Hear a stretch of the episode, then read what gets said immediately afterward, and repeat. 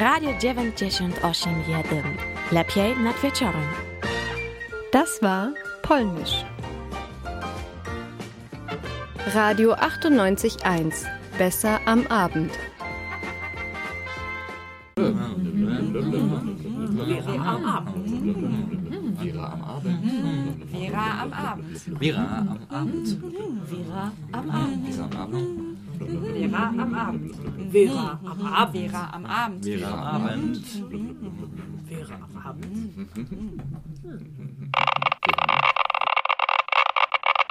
Und damit herzlich willkommen bei Vera, dem Verquerradio, eurer Lieblingssendung am Mittwochabend. Heute ist der 11. Mai 2016 und damit ist die Reaktorkatastrophe in Tschernobyl 30 Jahre und einige Tage vergangen. Über diese Katastrophe haben wir in der letzten Woche schon berichtet. Heute geht es weiter mit dem Thema Atomkraft. Unter anderem haben wir das stillgelegte, das stillgelegte Kernkraftwerk in Lubmin für euch besucht und uns mit der Frage der Endlagerung von radioaktivem Müll in Deutschland und weltweit beschäftigt. Außerdem gibt es ein paar Tipps für euch und Musik. Heute sind für euch und mit euch im Studio Peter Schulz, Andrusz Kretschka und Laura Armborst. Jetzt geht es gleich los mit dem ersten Beitrag, ein Bericht aus Lubmin und danach sofort Musik von Kaicha Candela, Schöne neue Welt. Ja, hallo, ich bin Sophie. Ich stehe hier gerade mit Laura und Asma ähm, vor dem Gelände der Energiewerke Nord. Ähm, das ist in Lubmin. Wir sind gerade ähm, im Norden von Greifswald aus der Stadt gefahren, vorbei auch an Lubmin. Dem Schild folgen Bundespolizei und EWN. Viele kennen ja dieses Bild ähm, am Horizont, wenn man äh, am Strand von Wampen oder in Gristo an, übers Wasser guckt und äh, man da immer diese Schornsteine und diese alten Reaktoren vom Kernkraftwerk sieht. Und wir dachten, wir gucken uns das heute mal aus der Nähe an und machen eine Führung ähm, und lassen uns so ein bisschen erzählen, was es was hier war und was jetzt hier mit diesem alten Atomkraftwerk passiert und wie es mit diesem Müll in der Zukunft weitergeht. So, wir sind jetzt fertig mit der Führung und einem Vortrag, waren jetzt ungefähr drei Stunden unterwegs und haben uns das Gelände angeguckt und außerdem den Reaktor 6, der nie in Betrieb war, wo wir ein bisschen drin rumlaufen konnten und sehen konnten, wie das alles funktioniert. Und ja, das war relativ spannend, auch immer wieder diskutiert die Frage, wohin mit dem ganzen Müll und den ganzen kontaminierten Teilen des, äh, der Reaktoren. Und äh, da gibt es ja hier das Zwischenlager. Und ja, zu dem ganzen Themenkomplex um, die, äh, um den Reaktor und Zwischenlager und so weiter haben wir ein paar ähm, Leute, die an der Führung teilgenommen haben, gefragt, was sie dazu denken. Denn leider konnten wir drin bei der Führung gar nichts mitschneiden oder aufnehmen. Ja, also ich fand ganz toll, dass man halt das mal von innen sehen kann, weil man hört ja sehr viel darüber. Aber ähm, ja, wir haben ja hier im Prinzip eine einmalige Gelegenheit, sich das anzugucken. Und der Herr, der die Führung gemacht hat, hat das auch alles wunderbar erklärt. Und ja, das fand ich ganz toll und sehr interessant. Naja, also ich habe Atomkraft von vornherein sowieso generell sehr kritisch gegenübergestanden. Daran hat sich auch nicht viel geändert. Ähm, ich fand es ganz gut deutlich geworden, dass man sehr viel in den AKWs darauf verwendet, irgendwie die Risiken unter Kontrolle zu halten, obwohl man das trotzdem nicht kann. Und es sah alles sehr behelfsmäßig aus und die ganzen Sicherheitsmaßnahmen sahen auch alle ähm, ja ein bisschen unsystematisch aus, fand ich, weil sehr viele ähm, einfach Einfangvorrichtungen für die schwenkenden Rohre gebaut waren, was nicht wirklich die Strahlung eingefangen hätte, sondern nur dafür gesorgt hätte, dass die Rohre nicht durch den Reaktor fliegen und die, den Reaktor zerstören, aber die Strahlung wäre nichtsdestotrotz im Reaktor geblieben. Deswegen gerade auch mit der Tatsache, dass man den Müll noch viel länger lagern muss, als man eigentlich Strom produzieren kann, finde ich Atomkraft nach wie vor ähm, eine schlechte Option. Also mir ist äh, ganz am Anfang irgendwie ziemlich anders geworden bei dem Vortrag, als das Argument aufkam, warum man denn die ähm, bei einem potenziellen in Anführungsstrichen Endlager ähm, das alles in der Erde verbuddelt, dass man eben eigentlich gar nicht äh, weiß, wie die politische Situation in 50 Jahren aussieht oder ähm, generell, dass man eigentlich als Mensch eigentlich so gut wie gar keinen Einfluss auf diese ganzen Faktoren hat, die noch, äh, naja, also eine Gefahr befördern können, die von diesem radioaktiven Zeug ausgeht. Also es wird ja immer behauptet, dass Atomstrom der grünste und billigste Strom ist. Dabei ist es einfach der dreckigste und teuerste, einfach durch die gesamten Kosten nach der Stromerzeugung, also durch den Rückbau. Also man hat das ja hier gesehen, er hat ja erklärt, wie das hier alles rückgebaut wird langsam und so. Und jeder einzelne Block Beton muss im Prinzip dekontaminiert werden und das ist unglaublich teuer und unglaublich aufwendig. Ah, wie, wie hoch waren nochmal die Kosten? Äh, also diese, die, die EWN, das ist ja ein staatlicher Betrieb, hat ja irgendwie ein, ein Jahresbudget von 133 Millionen. Und das wird ja, und das ist nicht in Betrieb, dann kann man sich ja überlegen, wie viel dann andere stillgelegte Atomkraftwerke pro Jahr verbrauchen. Uns wurde auch noch gesagt, dass der Rückbau gesicherte Arbeitsplätze bis mindestens 2080 garantiert. Und daran kann man ja auch ablesen, wie teuer das dann würde. Ja, ich war irgendwie so ein bisschen verwundert darüber, dass er, dass er halt immer so davon spricht, ja, und wenn das hier fertig ist und wenn wir das hier abgebaut haben und wenn das dann hier wegtransportiert wird, dann kommt das alles in den Schacht Konrad. Und es, ja.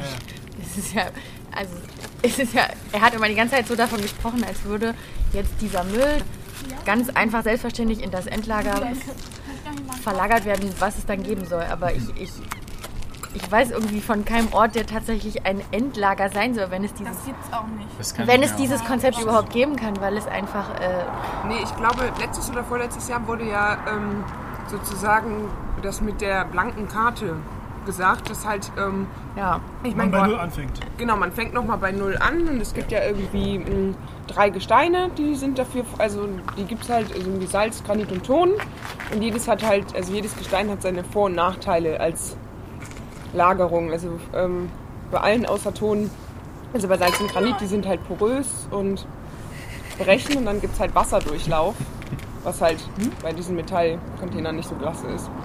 Und deswegen, es gibt kein Endlager. Nirgendwo auf der Welt. Nützliches Ding hier, ne? Meine Güte, da möchte ich nicht arbeiten. Und drin nicht, aber ich finde es von außen Ja, eher. Von drinnen ne? sah halt aus wie ein Maschinenraum. Ja, oder sieht halt aus wie vom Mars. Ja, aber von außen. Nee, ich finde es gerade. Ich finde es von außen irgendwie hat es was. Sowas. Echt? Ich finde so diesen unverputzten Betonkasten, finde ich. Ja, sowas halt sehr, also schon hässlich, aber auch so eine, irgendwie schon irgendwie auch reizvoll, so interessant schon. Die Kraftwerke werden ja noch ein paar Jahre laufen. So. Mhm. Also wir produzieren weiter Müll und den, den wir jetzt schon haben, können wir eigentlich nicht ja, irgendwo lagern. Das ist ja das Problem. Man exportiert Strom. Ich meine, klar, das ja. ist natürlich auch eine Einnahmequelle, aber ich meine, Angela Merkel hat gesagt, äh, bevor sie die Laufzeitverlängerung äh, beschlossen hat, also bevor die beschlossen wurde, wenn wir die Atomkraft äh, abschalten, dann gehen bei uns hier die Lichter aus. Und ein halbes Jahr später gab es dann Fukushima und da haben sie sich dann anders überlegt und haben auf einmal plötzlich acht abschalten können. Naja, und aber ja auch nicht sofort, sondern bis, ich glaube, 2000. Nee, nee, nee, acht wurden, acht sofort, wurden sofort ab, abgeschaltet. Acht wurden sofort nach Fukushima abgeschaltet und jetzt laufen noch neun und Stückweise werden die abgeschaltet bis. Sofort abgeschaltet? Ja, das ist ein Moratorium-Ding ja. da doch. Er hat sie doch sofort alles also Ich hatte es damals auch so verstanden, dass, die nicht so, dass das auch einfach nicht möglich ist. Du kannst ja nicht einfach hingehen und einen Schalter ausmachen bei dem Ja, na, im Prinzip ah. hat er das Sieht ja doch immer bei naja, du, du musst Wenn es ja irgendwie gibt, Du musst ihn runterfahren und gucken, ja. wo das Problem ja, du, ist. Kannst also. Das Krasse ist halt noch, dass unsere Nachbarn hier mit solchen Dingern halt noch Strom erzeugen, mit solchen alten ja. Kraftwerken. Wo jeden Tag ein Störfall ist. Jetzt mit dem Atomausstieg darf man nicht denken, dass es vorbei ist mit der Atomenergie. Nee, bestimmt nicht. Da haben wir noch viele Jahrzehnte was.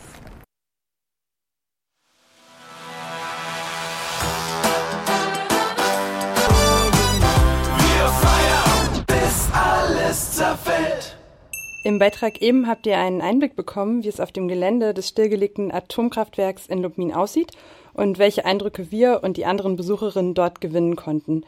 Auch das Zwischenlager Nord in Lubmin kam immer wieder ins Gespräch. Wir haben jetzt die Möglichkeit, mit Marlies Philipp zu sprechen, die als Pressesprecherin für die Energiewerke Nord arbeitet. Hallo, Frau Philipp. Ja, guten Tag. Zu Beginn eine ganz allgemeine Frage.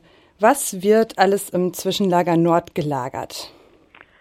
Das Zwischenlager Nord hier in Lubmin ist die, ja, eine wichtige Entsorgungsstützpunkt für unseren Rückbau des Kernkraftwerkes Greifswald und auch des Kernkraftwerkes in Rheinsberg. In dem Zwischenlager, das besteht aus zwei Lagern. Wir haben einmal schwach- und mittelradioaktive Stoffe dort drin und in der Halle 8 sind die Castor-Behälter mit den Kernbrennstoffen. Okay, Sie sagten, äh, der Großteil kommt aus Rheinsberg und auch aus ähm, Greifswald-Lubmin. Ähm, ja, wie, äh, wie weit ist denn der Rückbau in Greifswald? Also wie viel ist da schon zurückgebaut von dem stillgelegten Atomkraftwerk? Also wenn wir jetzt von den Anlagenteilen, von der Technik sprechen, die in dem Kernkraftwerk drinne war, da sind wir so, also in den Blöcken sehr unterschiedlich, aber in den meisten Blöcken schon über 90 Prozent ausgebaut.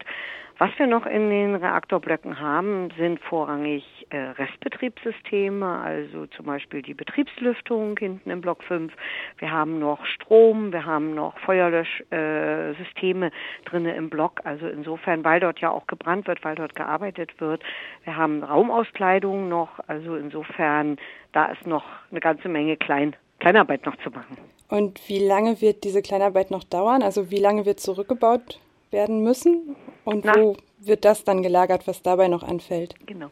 Ja, nach der letzten Terminplanung, die im letzten Jahr gemacht wurde, ist jetzt festgelegt 2028.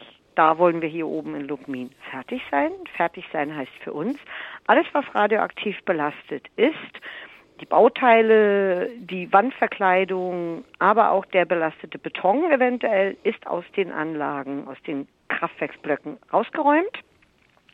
Es wird dann gemessen, wie hoch die radioaktive Belastung ist. Und wenn diese Belastung höher ist als die Grenzwerte, die in der Strahlenschutzverordnung ist, äh, müssen wir überlegen, entweder kann das Material gereinigt werden, dass mhm. es unter diesen Grenzwert kommt, und wenn nicht, muss es im Zwischenlager zwischengelagert werden. Das heißt ja auch so, bis das Endlager Schacht Konrad dann endlich in Betrieb geht. Okay, ähm, wir haben gehört, gelesen, dass Lubmin derzeit bis 2039 als Zwischenlager geplant ist, also noch zehn Jahre nach Ende des Rückbaus. Und ähm, was passiert danach? Es geht alles in den Schacht Konrad, das ist so äh, geplant. Äh, nein, dieses 2039, das ist die Genehmigung bis oh. dieser Zeit, wo wir unsere Kastoren aufheben dürfen. Mhm. Da gibt es eine, eine Einlagerungsgenehmigung eine Aufbewahrungsgenehmigung, so heißt das offiziell, für die 74 Castorbehälter, die bei uns in der Halle 8 stehen. Das ist ja so ein Teil vom Zwischenlager. Und das andere Zwischenlager hat keine zeitliche Begrenzung jetzt, richtig mit Jahreszahl, sondern dort gibt es die Begrenzung, das Schacht, äh, das Endlager Konrad wenn das 2022 öffnet, was es ja soll. Das wird dann ungefähr 40 Jahre in Betrieb sein, bis alle radioaktiven Abfälle in Deutschland dort eingelagert sind. Und wenn das schließt, dann muss auch bei uns dieses, dieser Teil des Zwischenlagers leer sein. Okay, das heißt, ähm, diese 2039, diese Zahl gilt für den äh, hochradioaktiven ja. Müll, der ja in Kastoren gelagert wird. Und da ähm, ist noch die Frage, auch vor diesem vor diesem Jahr können die ja kaputt gehen ähm, und es kann Strahlung austreten. Ähm, wenn das passiert, wie, wie wird das überhaupt festgestellt und wie wird dann äh, in Lubmin im Zwischenlager Nord damit umgegangen? Also dieses 2039, diese bis dahin gilt ja unsere Aufbewahrungsgenehmigung und wir wissen aber auch, wir haben in Deutschland 2039 noch kein Endlager für diese hochradioaktiven Stoffe. Also wird auch wie alle anderen Zwischenleger, wo diese Kastoren stehen, wird eine weitere Genehmigung beantragt werden müssen. Unter der Voraussicht, die Kastoren halten dann noch ein bisschen länger durch. Äh, was passiert jetzt mit den Kastoren? Die Kastoren geben jetzt Strahlung schon ab. Das ist so. Äh, die ist natürlich stark abgeschirmt durch die dicken Wandungen dieser Kastoren. Äh, die Strahlung, die von diesen Kastoren ausgeht, das ist ja hauptsächlich Neutronenstrahlung und Gammastrahlung, die wird natürlich regelmäßig kontrolliert. Ähm, aber was eigentlich die Kastoren, die haben ja ein Deckelsystem und äh, Sie sagten ja auch, dort könnte was austreten. Also Strahlung tritt jetzt aus, die geht auch durch diese dicke Wandung, aber eben doch sehr abgeschwächt. Aber was nicht austreten darf, sind natürlich die radioaktiven äh, Gase, die dort, die dort drinne sind. Deswegen gibt es diese Dichtungen in dem Kastor. Und das sind auch die ganzen Prüfungen, die mit den Kastoren gemacht wurden, dass die Kastoren dicht sind. Und das wird überprüft äh, mittels eines Drucküberwachungssystems. Jeder Castor-Behälter ist an dieses Drucküberwachungssystem angeschlossen. Äh, zwischen den einzelnen Deckeln gibt es Druckunterschiede und die werden kontrolliert, ob sich die irgendwie verändern. Und wenn die sich verändern, gibt es ein Signal. Den obersten Deckel, den Sekunderdeckel, den können wir hier bei uns noch abnehmen und die Dichtung erneuern, wenn sowas auftreten würde, was aber bisher noch nicht aufgetreten ist. Den Primärdeckel sozusagen, das ist ja der Deckel, der eigentlich die, wo man dann unmittelbar darunter die Brennelemente hätte, mhm. der darf bei uns im Zwischenlager nicht geöffnet werden. Es darf sozusagen kein Umgang mit Kernbrennstoffen dort passieren, sozusagen nur mit den Kastoren. Da gibt es aber in der ganzen Republik, in der ganzen Bundesrepublik, eine Vorgabe vom Bundesamt für Strahlenschutz, äh, das könnte ja auch in anderen äh, Zwischenlegern eventuell passieren. Und dann gibt es eine Vorgehensweise, dass ganz oben rüber ein äh, Deckel geschweißt wird, um den Castor wieder dicht zu machen. Das oh. ist sozusagen eine Vorgabe, die ist vom Bundesamt für Strahlenschutz für alle Zwischenleger die. Okay, das heißt, das wird immer überwacht. Ähm, dann gab es ja in letzter Zeit noch die Diskussion, dass dieses Zwischenlager Nord äh, überirdisch ist. Das heißt, die Kastoren und der schwach radioaktive Müll werden in einer Halle gelagert. Und ähm, so die Medienberichte, diese Halle ist nicht terrorsicher, vor allem nicht abgesichert gegen Flugzeugabstürze. Und es sei eine neue Halle im Gespräch. Und genau, unsere Frage, wann wird diese Halle gebaut und Wann wird der Müll da umgelagert?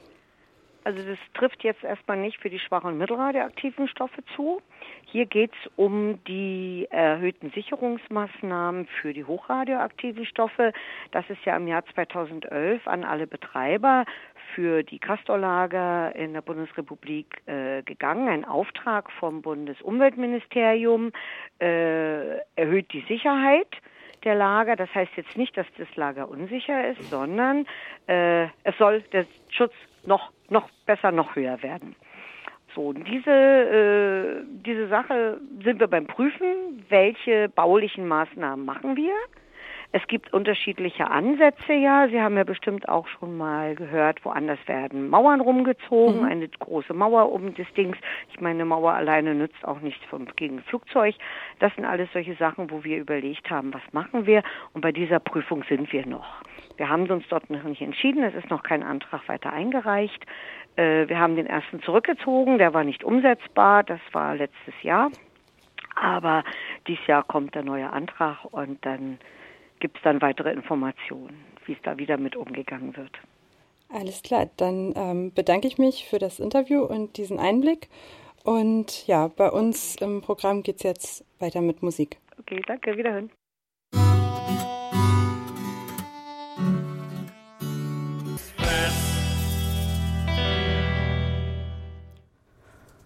Das war Belarus Band Plan mit Lied Neue Slove, neue Wörter.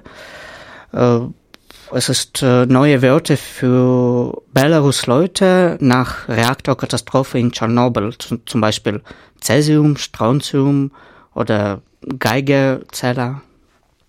Okay, und ähm, jetzt geht's weiter mit Laura, die hat äh, eine Notfallberatung für uns vorbereitet. Wie verhalten wir uns beim GAU? Ja, dass Atomkraft doch nicht so ganz sicher ist, haben die Katastrophen in Tschernobyl und Fukushima ziemlich eindrücklich gezeigt. Dass es im Kernkraftwerk in Lubmin in den 70er Jahren fast zu einem GAU gekommen wäre, das hat die DDR-Regierung verheimlicht und damit ist es ja eigentlich auch gar nicht passiert. So, jetzt sind wir aber auf dem richtigen Weg. Die Bundesregierung hat nach einigem Hin und Her den Atomausstieg ja dann doch beschlossen. Und damit, wenn dann alles abgeschaltet ist, kann es ja gar nicht mehr zu Kernschmelzen oder anderen Katastrophen kommen. Gut. Aber trotzdem auch wenn alle Atomkraftwerke irgendwann abgeschaltet sind, haben sie ja während ihrer Laufzeit den strahlenden Atom Atommüll schon produziert. Und der muss irgendwo hin. Ein Endlager in Deutschland gibt es nicht. Und ob es hier eins geben wird, ist unklar. Äh, derzeit stehen im Zwischenlager Nord die Kastoren mit dem gefährlichen strahlenden Abfall, das haben wir gehört, in einer Halle, die nicht terrorsicher ist. Und so schnell wird schon nichts passieren. Nur, der Terrorismus ist an sich nicht ganz berechenbar und kein Selbstmordattentäter wartet, bis so eine neue Halle fertig ist, um dann in die terrorsichere Halle reinzufliegen. Er wäre auch bescheuert. Hier in Greifswald wohnen wir sehr nah an Lubmin dran. Wir befinden uns in der 20 Kilometer Sicherheitszone. Ähm, ja, und da wir uns gerne um euch kümmern, liebe Hörerinnen und Hörer, geben wir euch jetzt ein paar Sicherheitstipps. Erstmal. Vor der Katastrophe Jodtabletten einnehmen. Das verhindert, dass radioaktives Jod in der Schilddrüse eingelagert wird, so dass dann Schilddrüsenkrebs entsteht. Wo es die nächsten Jodtabletten gibt, wisst ihr nicht? Der Notfallplan eurer Gemeinde ist euch unbekannt? Wo er liegt, unklar? Und in die Zukunft blicken könnt ihr nicht, so dass ihr nicht wisst, wann das nächste Unglück passiert? Egal! Ein Jahr nach Abschaltung der Kraftwerke ist die Strahlung nicht mehr gefährlich. Deswegen empfehlen wir und die Strahlenschutzkommission, die Jodtabletten einfach zu vergessen. Wenn ihr ein Signal hört, Fenster und Türen zumachen und in den Keller gehen oder in einen Raum in der Mitte des Hauses. Am besten ohne Fenster. Nee, nicht das Signal vom Probealarm der Freiwilligen Feuerwehr. Atomalarm wird über einen einminütigen Dauerton angezeigt. Übrigens, bevor ihr ins Haus geht, ausziehen. An eurer Kleidung ist zu viel Strahlung. Und im Haus dann mindestens 30.000 Jahre warten. Dann könnt ihr wieder raus. Die Strahlung liegt jetzt unter dem Grenzwert. Auf keinen Fall frische Lebensmittel essen. Die sind verstrahlt. Legt euch in eurem Keller also einen Vorrat für die nächsten Jahre und Jahrtausende an. rausgehen ist schließlich gefährlich. Nach der Atomkatastrophe gilt, regional ist eine tödliche Wahl. Informationen über die Katastrophe hört ihr im Fernsehen oder Radio. Also nicht abschalten. Nie. Irgendwann werdet ihr evakuiert. Wenn ihr mit dem Auto fahrt, gilt, schön an die Straßenverkehrsordnung halten, keine Panik schieben und auf der Straße fahren. Wer kein eigenes Fahrzeug hat, wird mit dem Bus in eine nicht strahlende Gegend evakuiert. Oder eine weniger strahlende oder eben irgendwohin. Wenn ihr nicht aus dem Keller kommt, wenn ihr nicht aus der Wohnung rauskommt, hängt ein weißes Tuch ans Fenster. Dazu müsst ihr ans Fenster und das ist gefährlich und ihr müsst auch den sicheren Keller verlassen, aber naja. Keller ist sowieso nicht die beste Option. Zu wenig Sauerstoff da, aber welche andere Option habt ihr? So, und im Umgang mit atomarer Strahlung ist die, ist die Zeit relativ. Viele, Atom, äh, viele für Atomkraftwerke genutzte Stoffe geben über tausende Jahre radioaktive Strahlung ab. Deswegen packt ihr euer Notfallgepäck für die Evakuierung am besten, und das wird empfohlen, so für zwei bis drei Tage. Den Koffer könnt ihr schon mal bereitstellen. Ihr wisst ja nie, wann es losgeht. Ja, da ist die Laura auf einmal fertig mit ihrem Hinweis für die äh, gut vorbereitete GAU-Situation. Ähm, ich habe auch immer ein paar Jodtabletten in meiner äh, Hosentasche. Die sind alle schon zerkrümelt und wahrscheinlich. Brauchst du ja nicht mehr. Brauche ich nicht mehr, genau. Habe ich unter den Fingernägeln auch immer, wenn ich in meine Hosentasche fasse. Naja. Ähm, genau, wir haben festgestellt, es Endlager geht eigentlich gar nicht so richtig. Ähm, die Suche danach ist eigentlich irgendwie eine Farce, weil mit Zeiten von 30.000 Jahren ist, kann man eigentlich nicht von einem Ende sprechen. Deswegen werden wir uns im zweiten Teil der Sendung ähm, mit dem Zwischenlager beschäftigen. Ähm, und auch mit Endlagern. Ein, andere Länder haben da Lösungen gefunden. Es lief da über Geld. Ah ja, okay. Also, aber das ist dann wahrscheinlich auch nur verbuddelt oder so, oder? Ja, ja, verbuddeln, sonst kann ja ein Flugzeug drauf fliegen. Ja, ja. Ähm, außerdem gucken wir uns noch Protestformen an, die äh, in den Jahren vor Tschernobyl praktiziert wurden. Ähm, vielleicht ist das ja auch eine Inspiration, um Atomenergie zu verhindern oder die zivile Nutzung von äh, Kernreaktionen. Ähm, wir machen jetzt erstmal weiter mit einem schönen Lied, das die Auswirkungen von Atomenergie illustrieren möchte. Es heißt Boli und ist von der ersten allgemeinen Verunsicherung. Viel Spaß euch damit.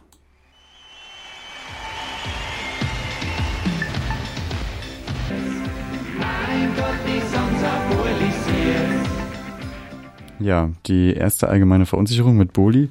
Ähm, der Song hat damals ein bisschen für Irritation gesorgt. Es wurde unter anderem ihnen auch vorgeworfen, damit äh, Menschen mit Behinderung irgendwie zu beleidigen oder zu, ähm, ja, zu diskreditieren. Deswegen wurde der Song eigentlich danach nie wieder irgendwie äh, im Radio gespielt. Ähm, nach Fukushima hat die Band äh, eine Fortsetzung von diesem Song produziert mit dem schönen Namen Fukushima, also mit dem englischen Wort F-U-C-K. Äh, Ushima. Könnt ihr euch ja mal anhören, wenn es euch interessiert. Da wird die Geschichte von Bully ähm, fortgesetzt. Jetzt haben wir für euch eine kleine kulinarische Köstlichkeit, die ihr zu Hause vielleicht mal nachmixen könnt, ähm, passend zum Thema. Und zwar trägt äh, unser Getränketipp den Namen Zwischenlager, das Zwischenlager, wie das blonde Bier, ähm, inspiriert vom stillgelegten Kernkraftwerk Lomin.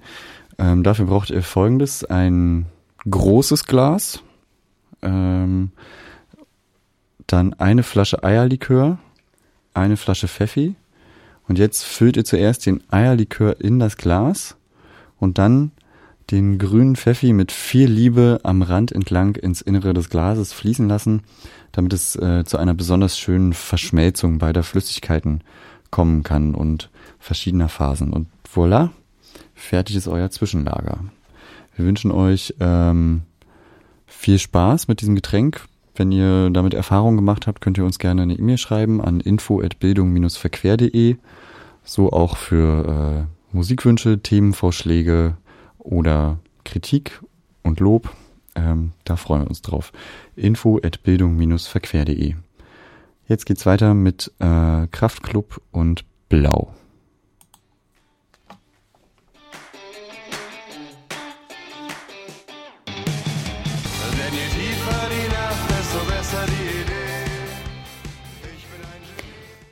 Wie wir in Lubmin eindrucksvoll erfahren haben, entsteht bei der Produktion von Atomstrom eine Menge radioaktiver strahlender Müll.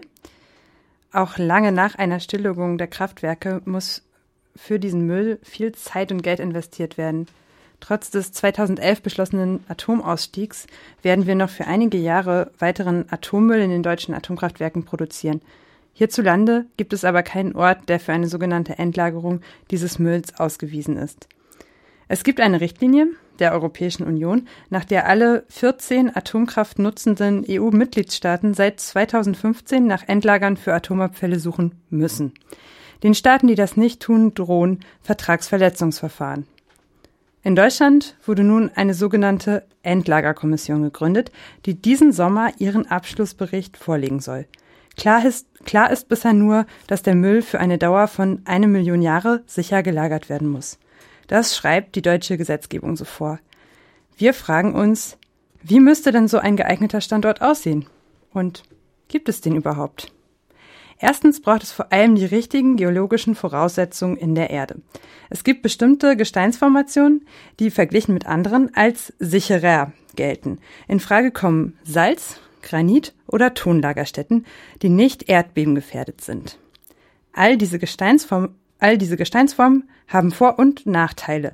Salz kann zum Beispiel die Atommüllbehälter korrodieren. Granit kann durch die radioaktive Strahlung Risse bekommen und wasserdurchlässig werden. Ton leitet die Wärme schlecht, welche durch den strahlenden Müll entsteht. Den wirklich sicheren Standort gibt es also anscheinend nicht. Und die Bundesländer in Deutschland fangen gerade erst an, die geologischen Informationen für die Endlagerfrage zu sammeln. Ein weiterer wichtiger Aspekt ist die Akzeptanz in der Bevölkerung. Neben der Klärung der technischen Fragen muss ein Konsens in der Gesellschaft hergestellt werden. Es muss also anerkannt werden, dass die Endlagerung notwendig ist und dass dafür der am wenigsten umweltschädliche Platz gefunden werden muss. Die Suche nach einem Endlager muss also transparent und ergebnisoffen geführt werden. Nur so kann erwartet werden, dass die getroffene Entscheidung von allen getragen wird. Vor diesem Hintergrund kritisieren viele Umweltverbände und Anti-Atom-Initiativen die Arbeitsweise der deutschen Atommüllkommission und stellen in Frage, ob hierüber eine gesellschaftlich legitimierbare Standortentscheidung herbeigeführt werden kann. Ganz anders ist das in Finnland. Dort wurde 2015 der Bau der, des weltweit ersten Endlagers für hochradioaktive Abfälle in Olkiluoto genehmigt. Für die Erteilung der Betriebsgenehmigung war die Zustimmung der lokalen Bevölkerung Voraussetzung. Die Gemeinde Eurajoki, in der Olkiluoto liegt, war jedoch erst bereit, in den sauren Apfel zu beißen, als die Endlagerbetreibergesellschaft finanzielle Vorteile für die Gemeinde aufzeigen konnte. Durch Jobs, höhere Steuereinnahmen und ein finanzielles Entschädigungspaket. Schweden setzt bei der Endlagerfrage übrigens ebenfalls auf die Einbindung und Zustimmung der örtlichen Bevölkerung. Dort mit dem skurrilen Erfolg, dass eine Bewerbergemeinde für einen möglichen Endlagerstandort eine finanzielle Entschädigung dafür erhielt, dass sie nicht Endlager wurde.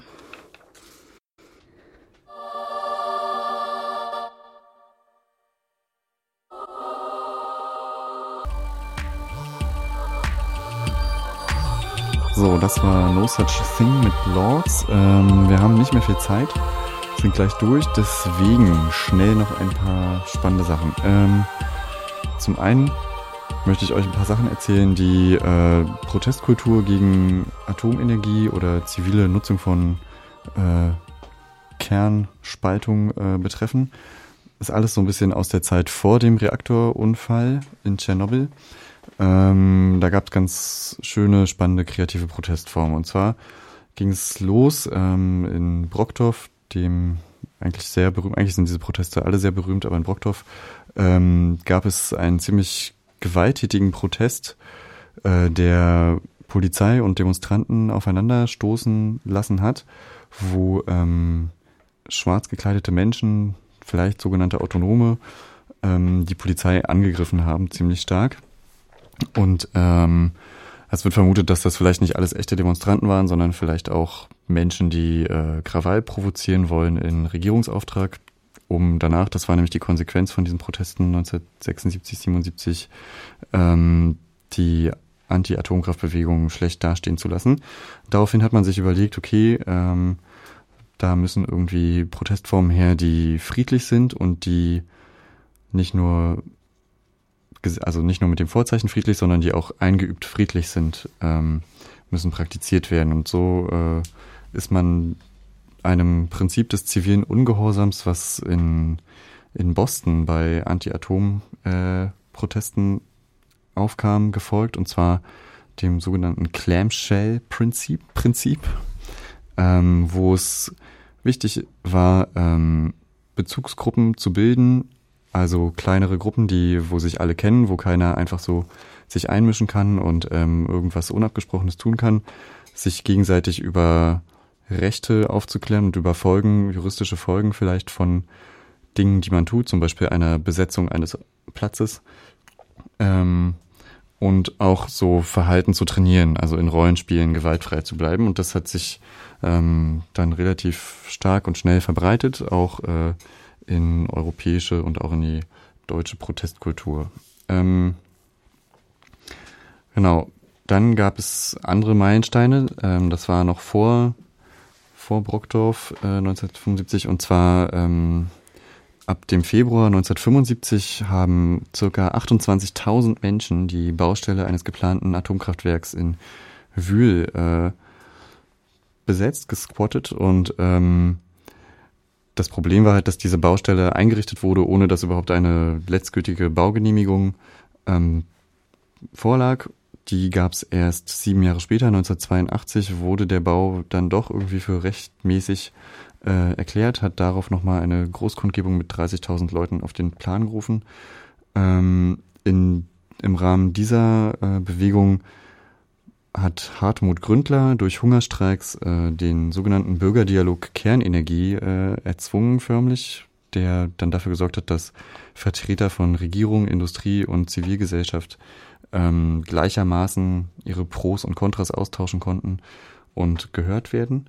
Ähm, von Mai bis Juni 1980 ähm, gab es die sogenannte Republik Freies Wendland um die Tiefbohrstelle 1004 ähm, da sollte nach Endlagerpunkten gesucht werden, ähm, wo man radioaktiven Abfall verbuddeln kann in Salzstöcken. Und da haben ungefähr 5000 Menschen, also fluktuierend, 1000 Menschen waren ständig da äh, und 5000 ungefähr so, wenn man jetzt die festlichen Veranstaltungen an Wochenenden oder freien Tagen mitzählt, insgesamt ähm, haben da einen Monat lang gelebt, eine kleine Stadt errichtet mit ungefähr 100 Hütten aus Holz und Lehm mit allem, was das Herz begehrt. Also Sauna, Gewächshäuser, Badehütten, eine Krankenstation gab es, gab Gemeinschaftshäuser. Ähm, und sie haben sich selber ihre Energie hergestellt. Ähm, mit, also das Wasser haben sie mit äh, Solarenergie warm gemacht und ihre Wasserpumpe haben sie mit einem Windrad betrieben. Also gleich äh, beispielhaft vorangeschritten quasi. Ähm, sie haben sehr viel Unterstützung äh, von den Anwohnern der Region erfahren, sei es über Material oder über Nahrungsmittel. Und es war ein Ort mit einem eigenständigen Kulturleben, wo eigentlich ständig irgendwie Konzerte, Theater, Vorträge und so weiter sich angeguckt werden konnten. Dann ähm, fand 1981 im Februar ähm, eine in der Wilstermarsch bei Brockdorf mit rund 100.000 Menschen die äh, bis dahin größte Demonstration gegen Kernkraft in der Bundesrepublik statt. Ähm, es gab fünf Jahre später, ähm, 1986, für die äh, Wiederaufbereitungsanlage Wackersdorf ähm, das Anti-Wahnsinns-Festival mit äh, auch 100.000 Teilnehmern oder 100.000 Gästen bei dem Festival. Aufgetreten sind dort Rio Reiser unter anderem und äh, Herbert Grönemeyer ähm, und viele andere bekannte Künstler. Ähm, gegen diese Wiederaufbereitungsanlage Wackersdorf gab es rund 880.000 äh, Einwendungen, sei es in Form von Unterschriften oder Klagen von Bürgerinnen ähm, gegen die gegen diese gegen dieses Bauvorhaben.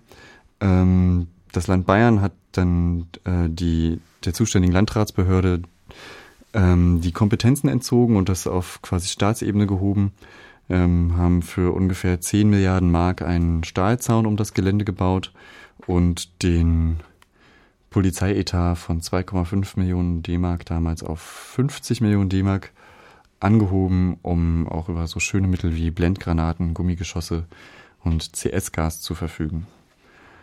Genau. Ähm, nach Fukushima und auch nach äh, dem Reaktorunglück in Tschernobyl gab es jeweils Wiederbelebung der Anti-Atomkraftbewegung 2011 haben in deutschen Städten, in Hamburg, Berlin, Köln und so weiter, ähm, insgesamt 200, über 200.000 Menschen gegen die Atomenergie demonstriert und ähm, wer weiß, wie es weitergeht.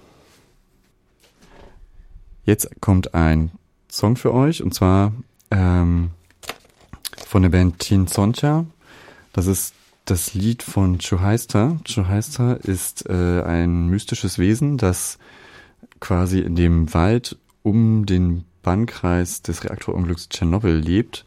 Und äh, Chuhaista ist ein sehr menschenfreundlicher oder menschenfreundliches Wesen, das viel Gesellschaft braucht. Und ähm, die ist jetzt natürlich nicht mehr da. Durch das Reaktorunglück ist keiner mehr da und Chuhaista fühlt sich allein. Wir müssen den Song, weil wir nicht so viel Zeit haben, leider zwischendrin abbrechen. Der ist fast zehn Minuten lang. Ähm, aber wir fangen einfach mal an.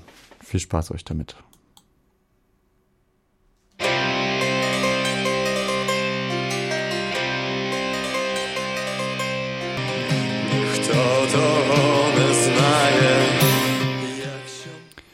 Ähm, das Lied von Cho heißt er. Tin Soncha. Jetzt nochmal ähm, zum Thema, was kann ich jetzt machen? Ich bin nicht sicher, wie kann ich äh, Atomenergie vielleicht äh, bekämpfen, ohne mich gleich in eine Blockade zu begeben oder auf eine Laterne zu klettern und mich zu vermummen und festzuketten. Ganz einfach zum Beispiel die Bank wechseln. Habt ihr das Gefühl, Atomkraft ist keine gute Idee? Fragt ihr euch, was ihr persönlich tun könnt? Neben eurem persönlichen Stromanbieter zu Hause kann es natürlich auch ein ein privates Spar- oder Girokonto sein, was man äh, bei einer anderen Bank anlegt. Fragt doch einfach mal bei eurer Bank nach, was sie so mit eurem Geld machen. Wenn ihr nicht so viel Zeit für eigene Recherche habt, bittet äh, eine Umweltorganisation oder liest in einer Broschüre, ähm, die heißt Wie radioaktiv ist meine Bank, die eine erste Orientierung. Und zwar hat diese Organisation recherchiert, welche Banken die Atomindustrie mit Investitionsgeld und Krediten versorgen. Der absolute Spitzenreiter ist da die Deutsche Bank, die bereits mit mehreren Milliarden Euro im Ausland Energiekonzerne mit Krediten unterstützte. Glücklicherweise gibt es gute Alternativbanken, bei denen ihr oft die Verwendung eures Geldes, eures Geldes mitbestimmen und dabei aus einer Reihe ökologischer und sozialer Produkte, Projekte auswählen könnt.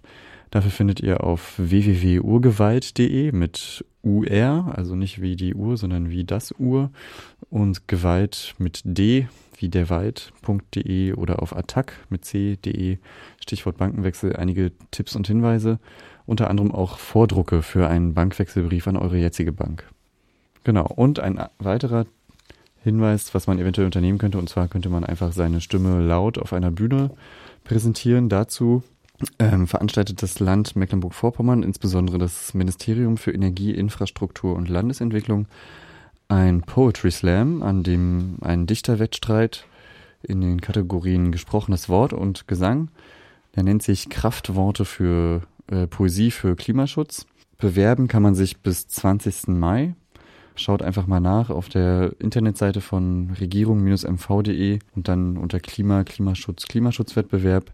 Am 27. Mai findet in Greifswald ein Vorentscheid statt, am 3. Juni in Rostock. Zu gewinnen gibt es einen Workshop zum Meisterwerden mit dem Regisseur, Komponisten und mehrfachen Preisträger bundesweiter Slams Lukas Rauchstein. Der würde dann im August euch unter seine Fittiche nehmen, wenn ihr da gewinnt. Ihr findet das auch auf Facebook und zwar bei unter Kraftworte Poesie für Klimaschutz. Damit sind wir am Ende unserer Sendung. Das war Vera für diese Woche. Von euch verabschieden sich Peter Schulz, Andrusch Kretschka und Laura Armborst. Wie immer haben wir uns um eine internationale und vielsprachige Musikauswahl bemüht. Wenn ihr doch zwei deutsche Songs am Stück hört, könnt ihr euch bei uns melden und ihr gewinnt dann nichts. In zwei Wochen hören wir uns wieder, dann mit dem Thema interkultureller Austausch und mit vielen spannenden internationalen Studiogästen und wünschen euch zwei schöne Wochen bis zur nächsten Vera-Sendung.